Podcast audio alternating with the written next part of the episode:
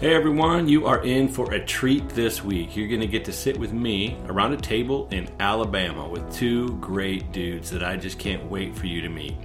In this conversation, you're going to hear the term DBS, Discovery Bible Study, DMM, Disciple Making Movement, and CPM, Church Planting Movement. I think that's all the background you'll need. Welcome to We Have Permission a podcast designed to awaken and empower the ordinary person towards one extraordinary mission. Your permission starts now.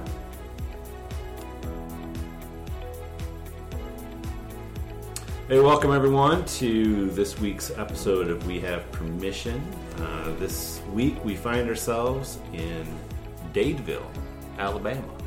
Is that how I say say it right, Randy? Dadeville, Alabama. Uh, that's cool. So I'm with Randy Travis. Oh, I'm with uh, Keith Travis and his dad Randy, not to be mistaken with a country singer. Uh, do, do, you sing at all? I don't know. Okay. All right. My son does. okay. He's Randy Jr. too. And I will for the right money. Yeah. all right. Well, hey, you guys have got an incredible story that uh, I have just really grown to appreciate and love. Um, and I would really like to just I don't know get to get to have our listeners get to to hear a little bit more about about your story. So um, maybe starting with I think it might be good just to give us a little bit of background. Um, Randy, why don't we start with you? Um, how long have you been working in um, in missions? Well, I was I was raised as a missionary kid when I was five years old four or five years old, my parents were missionaries in the Republic of Panama. Okay. In the jungles, and then after that, they were missionaries in Mexico for a number of years, and then after that, missionaries in Belize, all church planting, and then uh, I got married. Then my wife and myself uh, went to language school. We were married in 1978, and in 1981 we went to language school and uh, studied Spanish. And in 1982, we moved down to the country of Honduras, and we worked in church planting. Okay. In a traditional sort of way for five years. Okay. And then we came out back to the states and helped start a missionary training center uh, to train missionaries to go out into other countries. Uh, okay. Kind of based similar to what New Tribes Missions boot camp. Oh, was. Oh yeah, yeah, sure. I've heard mm-hmm. of New Tribes. Mm-hmm. Yeah. And then after that, uh, uh, we decided to go back and we re- received some training in disciple making movements. And at that time, it was called CPM. We received some training in 2006 from David Watson. Okay, now before that, now that's where we really want to. I think we want to hone in on that, right? I mean, this is where a lot of the success from your ministry started. It was with the David Watson experience, correct? Well, prior to that, we had planted about 25 churches in 25 years. Which, by most standards, is a ridiculously good. Yeah, good by rate. by most, uh, that's that's a pretty good church growth in missions. Okay. And you know, I planted churches, lots of churches in a traditional sense. Right. Okay, and built buildings and all that. that's and I think that's where most people, you know, that's when their mind goes. yeah. They think in that traditional sense. Right. Right. And so I did that. That's what I did all my life. That's what I saw my dad do. but when we got introduced to these new concepts and church planting movement, so when you add the word movement to it, then you're talking about another area of church planting. Uh-huh. You want something that reproduces very rapidly. Well, at that time, I didn't know anything about that sort of thing, and so my introduction to that was with David Watson. Okay. In 2006. And I initially really resisted that. I, I thought it couldn't be possible because at that time they were reporting around 40,000 churches in 12 years. Oh, my. And you got to understand where I came from 25 years about 25 churches. Right. so I didn't really believe what he was saying. Right. in, in 2006, in September 2006. And, and I'll interrupt you there. No, nor do many people, probably even listening to this podcast, believe that. Yeah. But now you are here to stand testimony of some pretty ridiculous numbers yourself. Yeah, right? I think it's way over 100,000 that the group that David Watson worked with have now. Okay. But in 2006, it, they were counting again, and it was like 40,000. So I kept thinking in my mind, well, these have to be little bitty churches or something, right. you know. Right. And so, anyway, through the through the training, we got to the point of well, what's the average size of these churches? And he told us 64. Okay. Well, that kind of flabbergasted me. Yeah, that's a pretty good size. Yeah, forty really. people, uh, forty thousand churches with average membership of sixty-four Wow. people. So I finally, by the end of the week, by the end of his training, I finally came to the conclusion in my own mind: either he's making up this wild story, or he knows something that I don't know, Yeah. and I decided he knows something that I don't know, and maybe I better learn it. Okay. So I paid more attention, and you know, we talked more personal and so forth. And then I told David by David Parrish by the end of the week, I said I believe I'd like to go to Honduras and Yeah. and uh, start And try that. and try this out, do a pilot project. Now let me let me interrupt there for just a second, and let me just say that Keith, I remember we talked before, Right. and I believe that you and I, I, I believe you had said something of, of the effect that you didn't think it was going to work either. No, no, actually, uh, I was real skeptical of whether it was going to work or not Yeah. because I had worked with my parents in Mexico and saw for 13 years how they worked so hard for 13 people to give their lives to the Lord. So thirteen converts in thirteen years, Approximately roughly. around 13 Uh-huh. that ended up being faithful to the Lord. And then after they left Mexico and I stayed on in Mexico, uh, you know, each week we would go out and do door to door to door evangelism Mm-hmm. and that that sort of thing, passing out tracks, thousands of tracks each week, and we wouldn't see in churches planted like that. So, Yeah. so uh, when we went to Honduras and decided to give it a shot, I really didn't believe the first six months that I worked it. I really was not sold on it, but I told myself, well, I'll try six months of it, but I'm not going to be responsible for the results. You know, so if it's a flop, it's not my fault; it's their fault because they told me to do it. You know. Right. But as I, what I found is, as I worked in the field, and as I began to be obedient to what I was supposed to be doing, I began to see the results happening. Yeah. I begin to see people come to the Lord without me having to scare them to death and you know tell them they're going to go to hell and all this, and Uh-huh. just depend on the Word of God and the Holy Spirit to do its work. And I began to see that happen, and that's what really convinced me that it was true, Wow. that it could happen. Wow. So you you saw that firsthand on your own Right. coming out of that. Um, so I'm, I'm kind of curious. Um, what what circumstances um, surrounded you during this um, time where your your approach changed? Um, not just your mindset, but I mean that, that that had to change like your whole your whole approach, right? Yeah. Well, for me, you know, when I started off the ministry, I started in 2000, approximately 2001. I moved to Mexico on, and started ministry on my own. I had been previously to that. I'd been in the ministry with my parents ever since I was a kid, Uh-huh. And they had given me opportunities to exercise different capacities of ministry. But in 2001, the Lord called me uh, to ministry to Mexico. And so I left everything and went to Mexico. And then after I got down there, my parents moved back to the States. So I was there alone for about five years. And in those five years that I was alone, uh, I tried different things that I had seen my parents do door to door evangelism, you know, passing out tracts and, you know, trying to reach people to the Lord through traditional means. And I worked amongst some of the indigenous people. Also, worked with people in the city and different different uh, levels of society. And what I found was that I was being frust- I was feeling frustrated with myself Sure. because I had this passion to see people come to the Lord, and I was doing everything in my everything that I could in my strength to see people come to the Lord. But yet, what was happening is sometimes people would come to the Lord, but then wh- what would happen after they came to the Lord? You know, we would try to connect them with a local church. We'd try to get them plugged in, but uh, you know, sometimes they would it would end up being something good. They would like the church they were plugged into, and they would continue on. And other times we didn't know what happened to them, and so I felt frustrated with that because after after so many years of working with my parents, thirteen years in Mexico with with them, and then another five years on my own, and wondering where is the fruit of mm-hmm. my labor? You know, mm-hmm. where is the evidence of what we've done? And and so and then and then you know, the gospel that we share is supposed to be good news. Yeah. I mean, it's supposed to be the good news about how Jesus Christ came and died for us and has set us free from sin and from the bondage of sin. But in the traditional means, what I found myself feeling uh, in my heart was it was almost like I was taking the good news and turning it into bad news because I was going and I was doing everything I could to scare people into heaven. Uh-huh. You know, I would tell them about their sin, tell them how awful they were, and that you know, Yeah. and then at the end I would inject a little bit of good news. But what the Lord began to show me is that the gospel of Jesus Christ, when I receive that gospel, it becomes my gospel. It becomes my good news. This is what God did for me.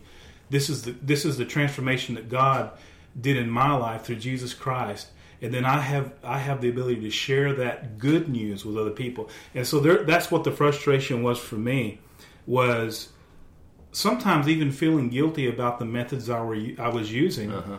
to bring people to the Lord. So what you're saying is is that you had a true transformation and good news, but you were trying to share that good news in a way that was man generated. Exactly. It was birthed out of a lot of frustration too. I mean, Yeah. because I know, like in, in my instance, uh, when my parents left back and came back to the states, and I was left in Mexico alone, I went around for the first five years, you know, really just struggling to make it in the ministry financially and in other every other area. And I found myself in those five years feeling really frustrated, not only with the tactics I was using to reach people to the Lord, but with the lack of resources that I had to be able to be effective as a minister. And so, um, you know, for the first five years, it was extremely difficult. Um, you know, just just doing the basics of ministry.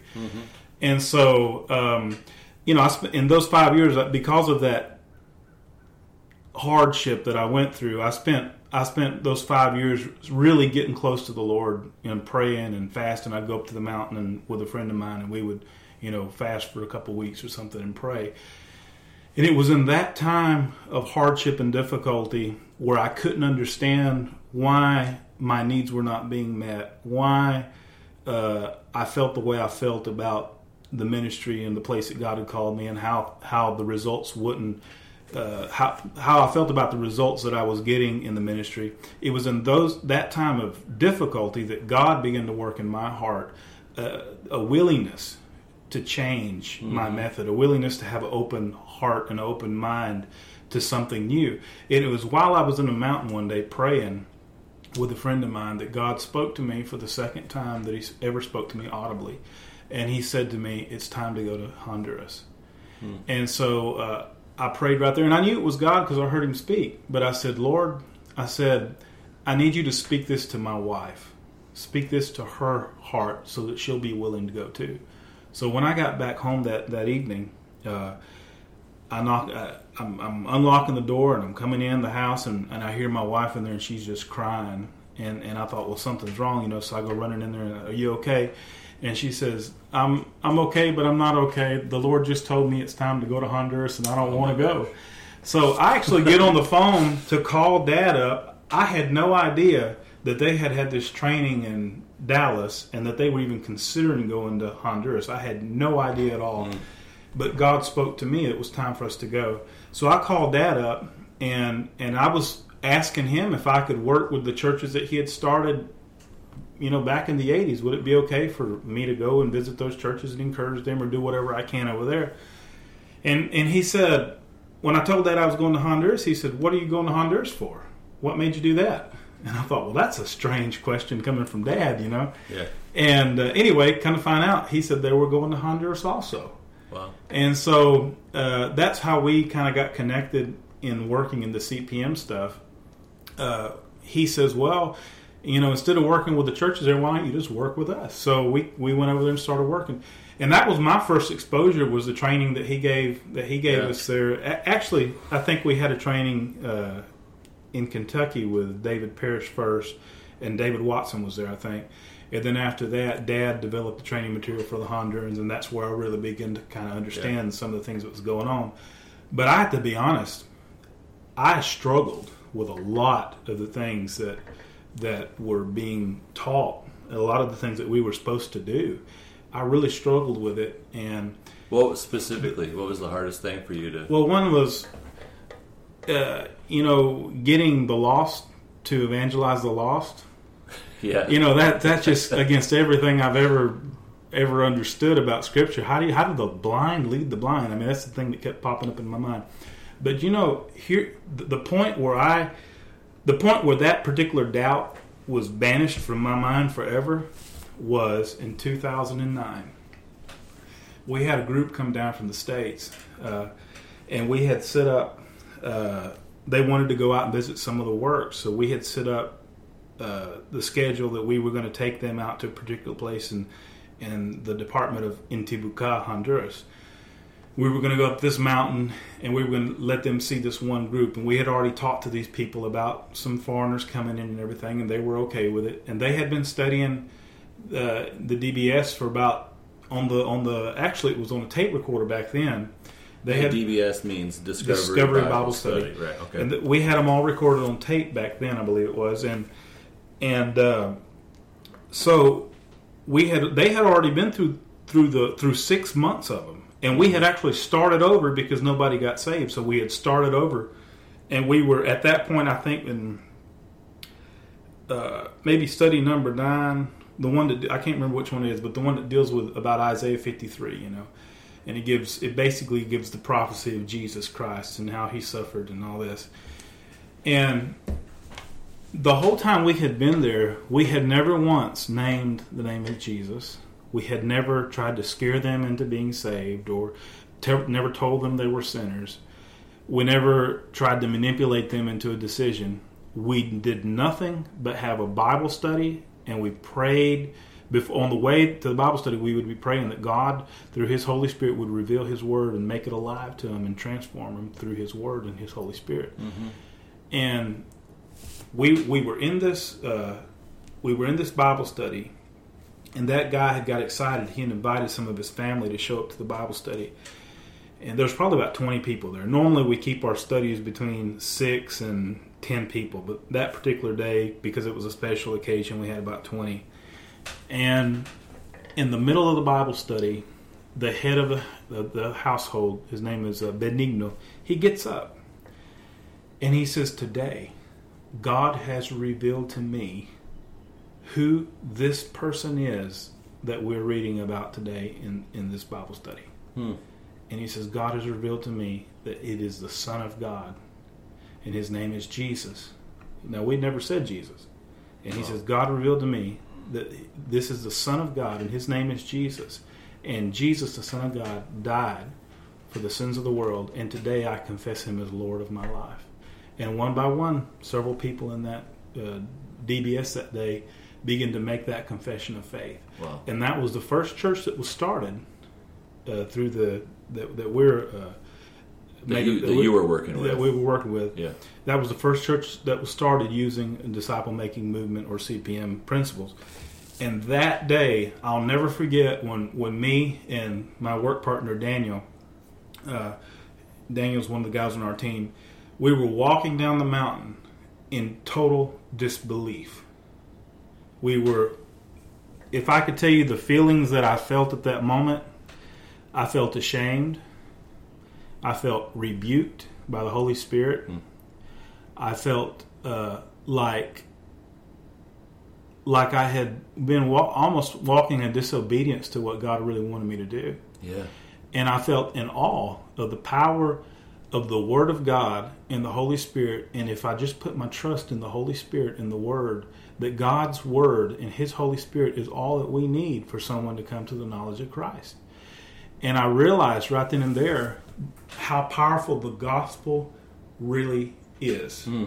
Because God's God's gospel, the gospel of Jesus Christ, it doesn't need it doesn't need me to color it or to make it more attractive or to make it more uh, to, to have more uh, Relevant relevant or- or effective. It's it's so powerful in itself. Yeah. And a lot of times we just have to get out of the way. And, and our job is to take the seed to the ground, which is the Word of God. But we have to get out of the way and let the Holy Spirit and the Word of God do His work Yeah. in their life. And that was the day that I was 100% convinced, and every doubt that I ever had about church planting movements or principle or its principles or or the blind leading the blind and all this. It just went out the window at that point. Yeah. And I've been completely sold on it ever since Dude, that is because that- I saw the power of God. That's awesome. Now, I've done a little bit on a previous episode. We've talked a little bit about Discovery Bible Study, and we've mentioned um, briefly what that is. So our listeners have somewhat of an idea. Um, but could could you guys maybe just speak to? I'll, I'll- I'll go with you first, Randy. Um, what what do you feel is so powerful about this Discovery Bible Study approach? what I think is makes it very powerful is that it, it gives the because I'm speaking now from the comments that the people themselves where we started DBSs would say Mm-hmm. they would tell us that we like these studies because we get to participate. There's no teacher format. There's not a teacher student format. There's only a facilitator. And this facilitator is just helping the group through the Bible study to read the passage, and everybody gets to make comments about it. And so that makes it very powerful because it holds the interest of the group. They get to participate. Yeah, And I've, I've had the Hondurans say, say on several occasions they really like these Bible studies because they get to participate. They're not just sitting there listening to a monologue, but they actually get to hear the Word of God Right. and participate in, in, in trying to discover what the Word of God is saying. It sounds a little bit like me at church. I Yeah. kinda, I kind of like participating a little Yeah. bit too. That's good. Right. And you know, Right. not It's not to say that that when when a church when these DBSs become churches, it doesn't mean that they're never going to have the teaching. No, format. no, no. But in the process of evangelizing and discipling them to evangelism, not- this is the process we go Okay. Yeah, you Okay. do not want to establish a teaching process because here, here's the other the other thing about DBS Bible studies as opposed to a teaching format. Yeah. anytime you you have a Bible teacher that's leading a Bible study, Uh-huh. you've set up a figure of authority, Right. even unconsciously, Right. without even thinking about it. The group will look to that person to give all the answers. Well, here's the, the what makes a D- DBS powerful is that the group has to discover what God is saying, not what the not what a teacher's telling them, uh-huh. but they got to discover what God is saying. So the teacher, which isn't really a teacher, he's a facilitator, but he may have a teaching ministry. Mm-hmm. Like when we first went out to start DBSs, Keith and myself both went into the field ourselves to start. We want, we had to see boots on the ground what it was like in the field to start DBS Bible studies. Well, I'm a Bible teacher by by gifting. Yeah. Well, it took all I could do to bite my tongue and keep my Oh, mouth I shut. I bet. I Yeah. mean, that's just, that's the hardest part, right? Yeah, I mean that's tough, you know. I mean, you know the answers, and you want to tell the group the answers, but you don't dare do it because you destroy the whole process. Yeah. And here's what happens: if you ever set up a teacher-student model or a preacher-listener model, mm-hmm. then what happens is you immediately cut the rapid multiplication. DBSs set an environment in play where rapid multiplication can take place because nobody gets the concept that you have to be a Bible teacher to Yeah. facilitate a DBS. Right. And you don't even have to have training of you don't have to be trained in in evangelism. All you got to do is whatever you you're actually doing in your own DBS, you just go out and repeat that. I had Bible studies in Honduras in homes in 1980. Did I see a movement? No, I didn't. Why? Because we used a teacher model. In other words, we didn't know that we were doing that, but that's what we were doing. We were people that were qualified to teach and lead a Bible study. They had to be trained first on how to do it, and then they were sent out, and so they became the teachers to the group. And the group didn't discover what God's word said; they were taught what God's word said. Right.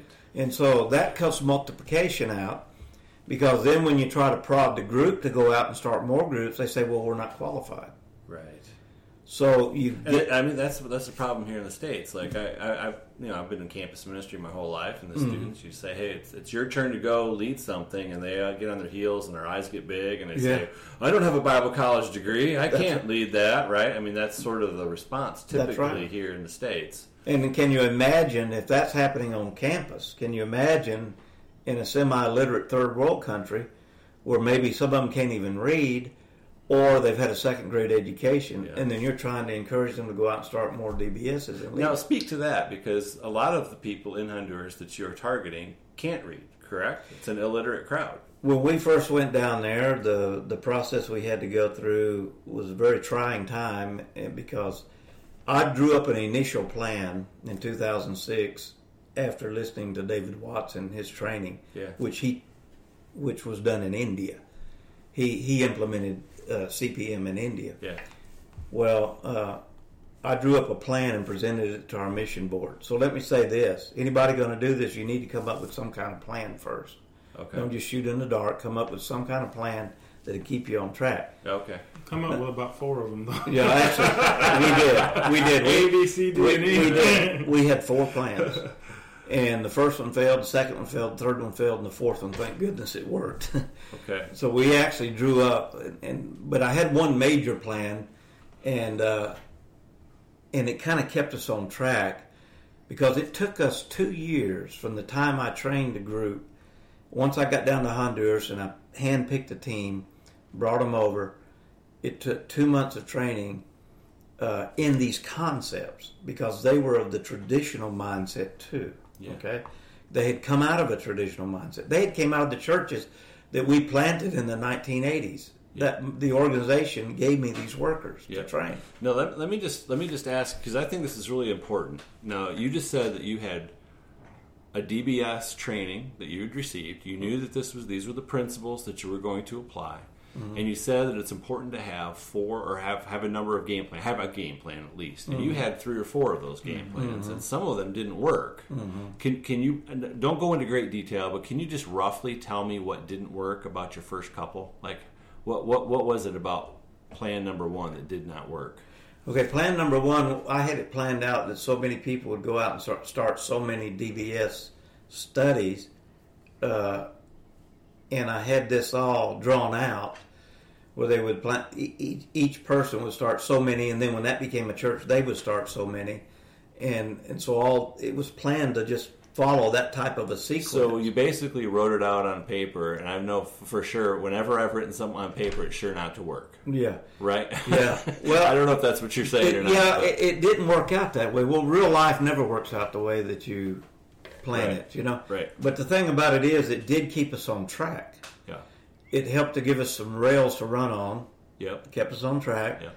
And when things didn't work out, after two months of training in the principles, which was basically deprogramming the Hondurans, Okay. I had to deprogram them from their way of looking at it. Right. Uh, and, and of course, I was learning too at the same time Right. uh, because I hadn't even implemented. Yeah, this is your first go around too, right? I had mean, you never implemented it. Right. Never started a DBS myself. Right. I was training them in the principles. This was one failure after another. The the brothers we had thirteen Honduran men, three Honduran women, and three kids that formed the team. Okay. They all lived in one big house, two story house, where I trained them downstairs in the in the living room. That's one thing we learned. That's never And a that good that idea. was a good, not a good idea to put uh, sixteen adults in one house. Okay, over a period of several months, Yeah. we kept them there over a year, and so um, so we learned from that process too. But after the initial two months of training, we sent them out in the field to try to implement it. Yeah. So they would go out and they would try to find people of peace. They would try to start DBSs, and they would come back and they'd say, "This doesn't work. This isn't working," and so we can't find people of peace. This is not working. So then uh, we would sit back down at the table and we'd go to the drawing board and say, "Well, what can we do different? Yeah. What do you guys think that we can do different?" And uh, we would pray and we'd ask the Lord to help us. And this went on for several months. This actually went on for two years. It was just miss and go, up and down. Try this in the field, didn't work. Very discouraging. Yeah, didn't work, didn't work. That we finally was at the point of almost giving up. But I didn't want to give up, and I really didn't want to. But uh, you know, a lot of resources were going into this project, Sure. and we I didn't want to just keep wasting resources if it was if it, if it was not going to work. Well, in 2008, now remind you, we started the training in 2008. In two in the December of 2008, David Watson and Paul Watson came down, Okay. to assess what we were doing and to give us some more training. And they immediately put their finger on some things that we were doing totally wrong that we thought we were doing right. Which was? Uh, one thing, one thing I thought that you start these DBSs and then you pull them together and you form this local church, and that's how you get local churches started. They said, no, no, no, that's not how you do it. You when a DBS gets, I mean that that can happen later on, but if you just go out and start DBSs and grow the DBS into a church, then you kill the multiplication. Okay. So what you have to do is you want to start DBSs and continue starting DBSs. And you want everybody in those DBSs to start DBSs. So if you've got a DBS going and somebody that's a member of that DBS says, you know, I was telling my uncle about these Bible studies and he likes the idea and he would like to come join the Bible study. You tell him, no, he can't do that. But we'll go to Hugh. But but you can take You- you, can you start can a Bible study him. with him. Yeah, yeah. And and and so we'll go with you and help you the first time or the first couple of times. Yeah. But you're actually going to start facilitating it from the very beginning. Now, see, that is so foreign. I, I was visiting a campus here in the States that was doing a very similar thing, trained in a very similar way. And I was just sitting in, listening, learning, and um, I, I was just sitting down on one of these DBSs.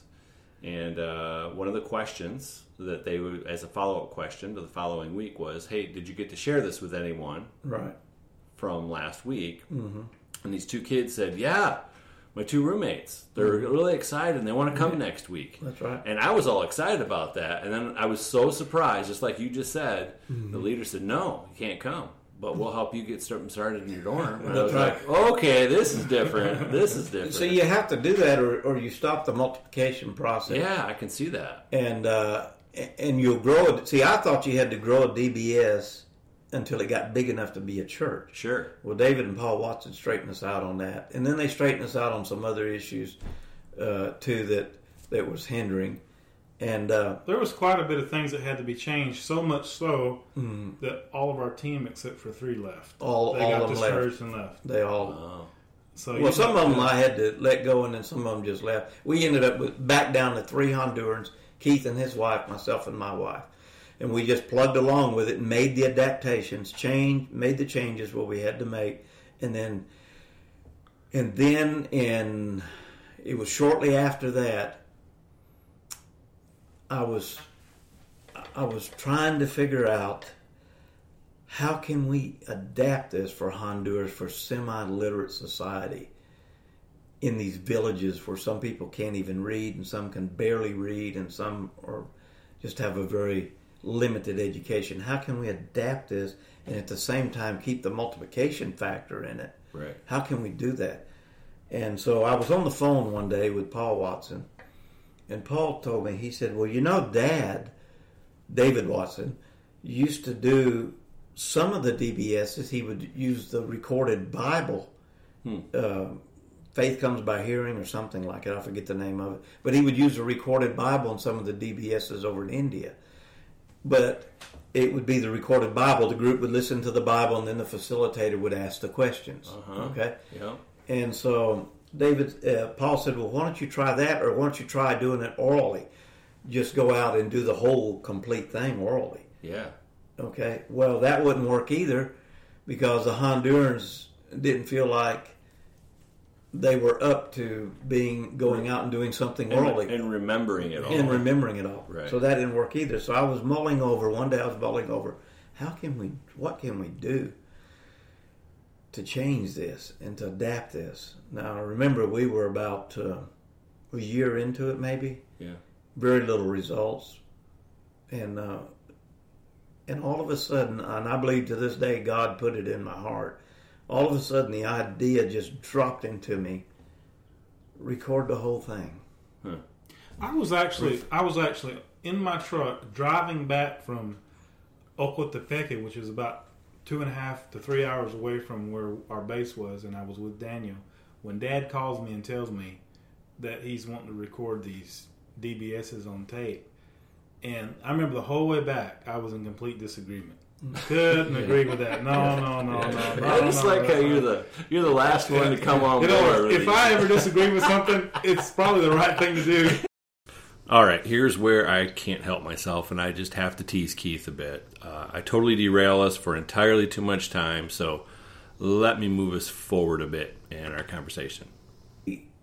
Bought thousands of cassette tapes, boxes and boxes of them, and we asked people to donate for tape players, and we went out and bought tape players in Honduras. Uh-huh. We just went to places. We bought all these tape players and thousands of tapes. We got people to donate. Poor Yeah, guys, the little guys in the market, they were happy to see us every time. Yeah, we, we- we got people to donate tape duplicators from the U.S. that they no longer use because people were using CDs and stuff. And our team sat down and for what one or two weeks, maybe two weeks or Oh, so. weeks on, yeah. Maybe I, I Weeks, forget now. weeks. But we just recorded thousands and thousands and thousands. We Had a little assembly line going. Yeah, we had a assembly line going. We recorded thousands and thousands of tape. Then I trained them how to use those tapes to, to facilitate a DBS Okay. and how to handle the tape recorder and how to stop it and when to let the group speak and make their comments. And so we sent them out immediately. I mean, like from night to day, immediately it took off. Wow. People wanted those tape players. They wanted the set of the cassettes. They wanted to go out and start DBSs with their friends. They weren't even Christians. And they wanted to do it. Wow. And it was in that period of time where I began to become a believer in this whole thing because, yeah, all of a sudden, me and Daniel, we were visiting three and four groups every day, seven days a week. Wow. So, you know, we was working all day long up into sometimes late at night, you know. Yeah. And by the time we one one particular place we had to drive about four hours on a motorcycle just to get there, and another four hours back. Then you had to do three or four DBSs while you was there.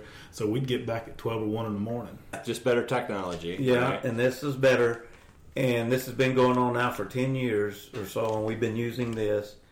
And um, we've only found that I know of, to my knowledge, two people that we couldn't train to use it. One guy got mad, put it on the ground, got a big rock, smashed it. Because he couldn't learn how to use it, okay? but it, everybody, we, the, the other guy got wet. In other words, don't give him an iPhone. Yeah. right. The other guy got wet and he got home and put it too close to the fire where his wife cooks and melted And that was it. the only two bad experiences. Yeah, that's only too bad of using this thing. So tell me, tell me, where are we at now? What kind of, what kind of uh, success rate? So, so what- we what's God started. done We, with it? we started and and it grew and it grew and grew and we continued to do more trainings and more people started going uh, out and starting DBSs and uh, I never was successful in deprogramming the mission I started in the '80s to go out and do it. Uh, I could not do a transformation of their worldview of how ministry's done. I could not do that. I could not get through to them even as the founder. even I couldn't couldn't Yeah, do it. right. They just couldn't see it, and they said it won't work here, and it was working all around them, but they said it won't work for them. It wouldn't work. They they couldn't make that. It was working in their city. It was working in their city. It was working in their villages regions. around there, but they said it won't work. It won't work here. We can't do it. Yeah. But it was working. Well, anyway, it gradually grew and it grew and it grew and. Uh, and it just kept growing exponentially. So we tried, we tracked everything. We tracked every DBS group. We tracked uh, how many people were in the group, how many uh, were saved, how many have been baptized. And if a person was already a Christian when they decided to come into the group, then we put that down that they were a Christian already if they were baptized.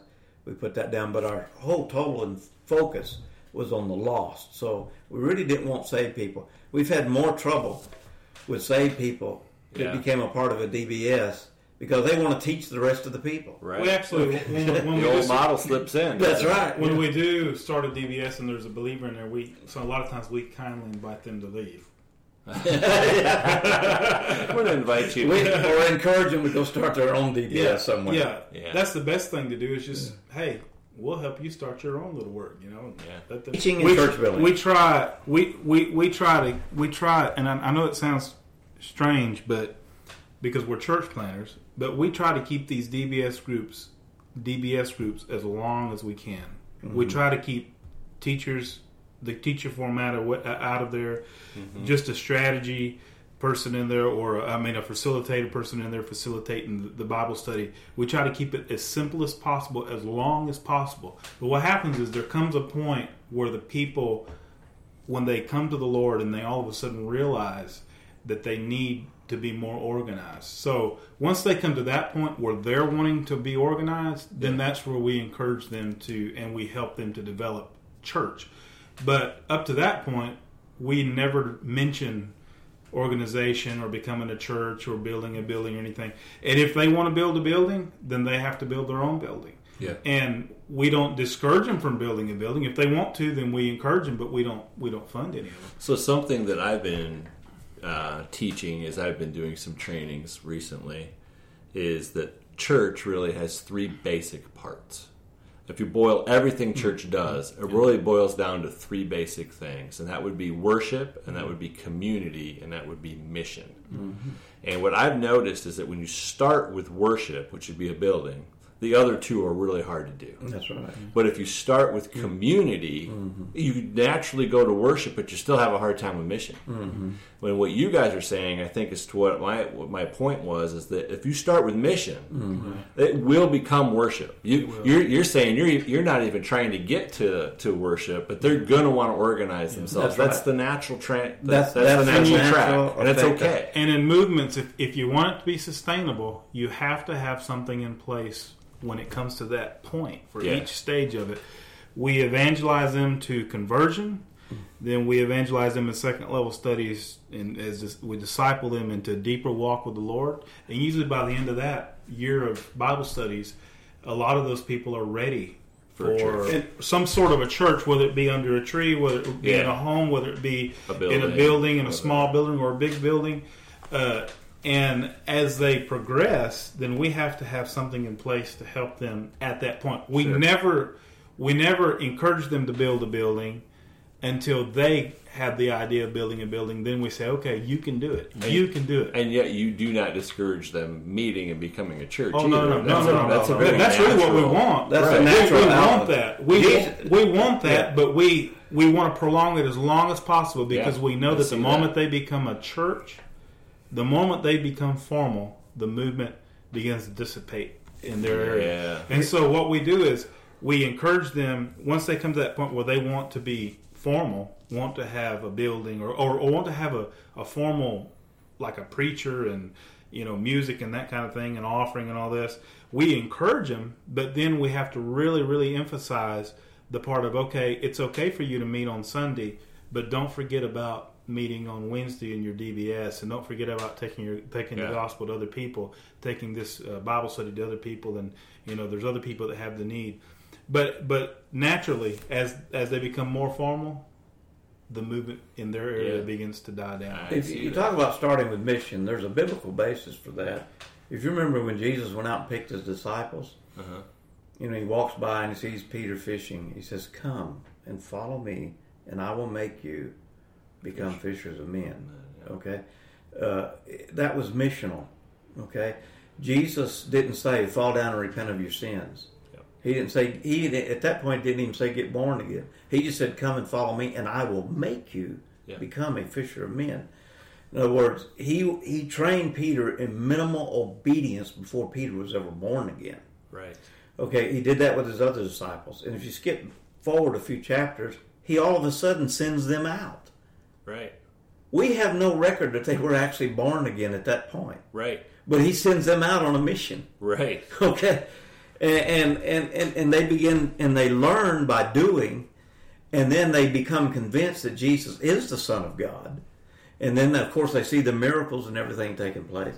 So missional, yes, you have to have movement. You have to put the focus on missional, especially at the very beginning. I still haven't heard any numbers. Oh well, we'll get to that. But uh, Not that I care a whole lot, but I do think our listeners want to know. Well, wildfire. What's that mean? Well, you know, one- know, you guys have the- had like some. One of the funniest things that I hear uh, from people is, you know, because people just don't believe. It's hard to believe. I, I have to be honest with you, Pete. When I sit at my computer every three months and I get those reports, it, it literally takes me about a month, month and a half to go through the reports and verify everything to the best of my knowledge. Because I'm getting reports from the field, from the from the seven guys that's on the field. They're getting reports from the people that report to them. Those people are getting reports from the people that report to them, and so forth. And so, when I get those reports in, I have to go through these reports, and I have to verify to the best of my ability that everything that's on that report is in fact there. Because Yeah. some things get repeated. Some things get repeated. Oh, sure, And sure. so you I mean, have to people make identify those copyright things. So you know the report's not hundred percent accurate, yeah. but you know according to the reports that we're getting on the field, well, you know I, I have to take that and I have to I have to break it down and I have to look at it and then I take that and I decide from there what I'm going to do with the, with those numbers. And the, the funny thing I get, you know every quarter when I get those reports, I just sit there in disbelief. Even though I was there, and even though I go there and I see these periodically, I see these groups starting and multiplying, becoming churches and all this. There's still the the the tendency to just sit there and go, "This ain't even possible." I mean, it's just happening too fast. I mean, when you have four thousand people come to the Lord in the last three months, four thousand and eighteen were baptized in the last three months. It just you you. I mean, after you've been a missionary kid all your life, Yeah. and a third generation missionary, it just looks so impossible. And in, and to, to someone who's never had that kind of influence in the CPM world, Right. it would be incredible, actually incredible. And uh, so, We have missionary friends is still doing traditional missions, and if I talk to it about about them, they don't believe it. So here's the, Right. So, Oh, yeah, So here's the funny thing that we always get. You know, people are always harping about, well, the numbers don't matter. You Yeah. know, who cares about the numbers? The numbers. Thank and, God and somebody- honestly, you know, we don't jump up, up and, we don't jump up and down about the numbers either because we know that without the power of the Holy Spirit and without the power of the Word, none of this would happen. Right. And we're so we're 100% dependent on the Holy Spirit and the Word of God to do that work, and that's what's brought the fruit. So it's not really. I mean, we have our part, and God partnership. God has a partnership with man, and He chooses to work that way for some reason. But really, the results are His results. And so, you know, even though even though we don't jump up and down so much about the numbers, it does. You can't help but feel a little excited about it. I mean, you got to look at you got to you got to look at the facts. Absolutely. There's a whole book in the Bible called Numbers. You know, so Yeah. apparently numbers must be important to God. So, so Thank anyway. God somebody had the presence of mind to count the new disciples on the day of Pentecost. But, but you know, here's here's the struggle. yeah. There are people who have worked so hard in their areas of ministry and only seen 13 people come to the Lord in I'd like Mexico. to spend 12 years and see you know, 13. or only Yeah, seen right. one person, or never saw anyone come to the Lord. And so the tendency is we we we associate success or numbers with success. We connect that, but see, in our minds, in, in, in the worldly way of seeing things, we connect that as well. You're successful if you have big numbers. But what the Lord has showed us through this movement stuff is numbers is not the measure of success Amen. the measure of success is what are you doing with what God has called you to do? Are you in the place that God has called you to be? And are you doing what God has called you to do?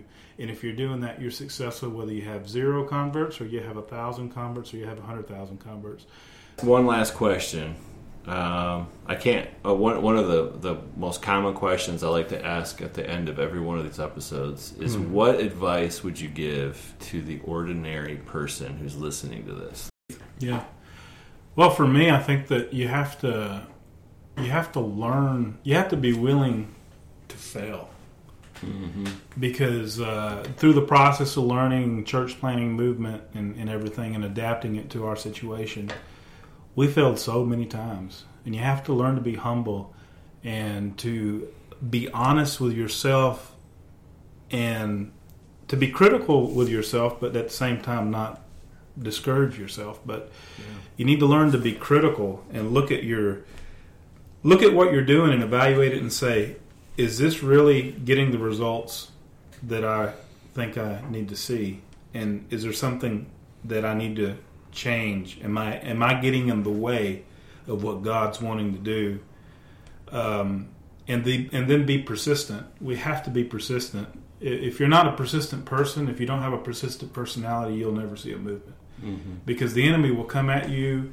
The enemy will will get you sidetracked with with people who you think are have a lot of potential. You think are really going to be leaders in a movement, and you spend so much time that you that you are distracted actually from from what you're really supposed to be doing. Mm-hmm. And uh, the other thing is, I think that probably more important than anything is what Paul said in in 2 Corinthians 2. He says, And my speech and preaching was not with enticing words of man's wisdom, but in demonstration of the Spirit and of power. Mm-hmm. And if we can't expect to have a movement if we don't walk in the power of God, if we don't walk under the anointing of, of the Holy Spirit, if we want to have a movement, then the first place we have to start is right here in our hearts. We have to allow God to move in our hearts. Because as He moves in our hearts and the gospel becomes real to us, it, it's it's all it's all of a sudden not a story about what God did for someone else. It's a story about what God has done for me and what He's doing now every day in my life. And as you go out, uh, you have a new testimony to share every day because God is actively at work in you.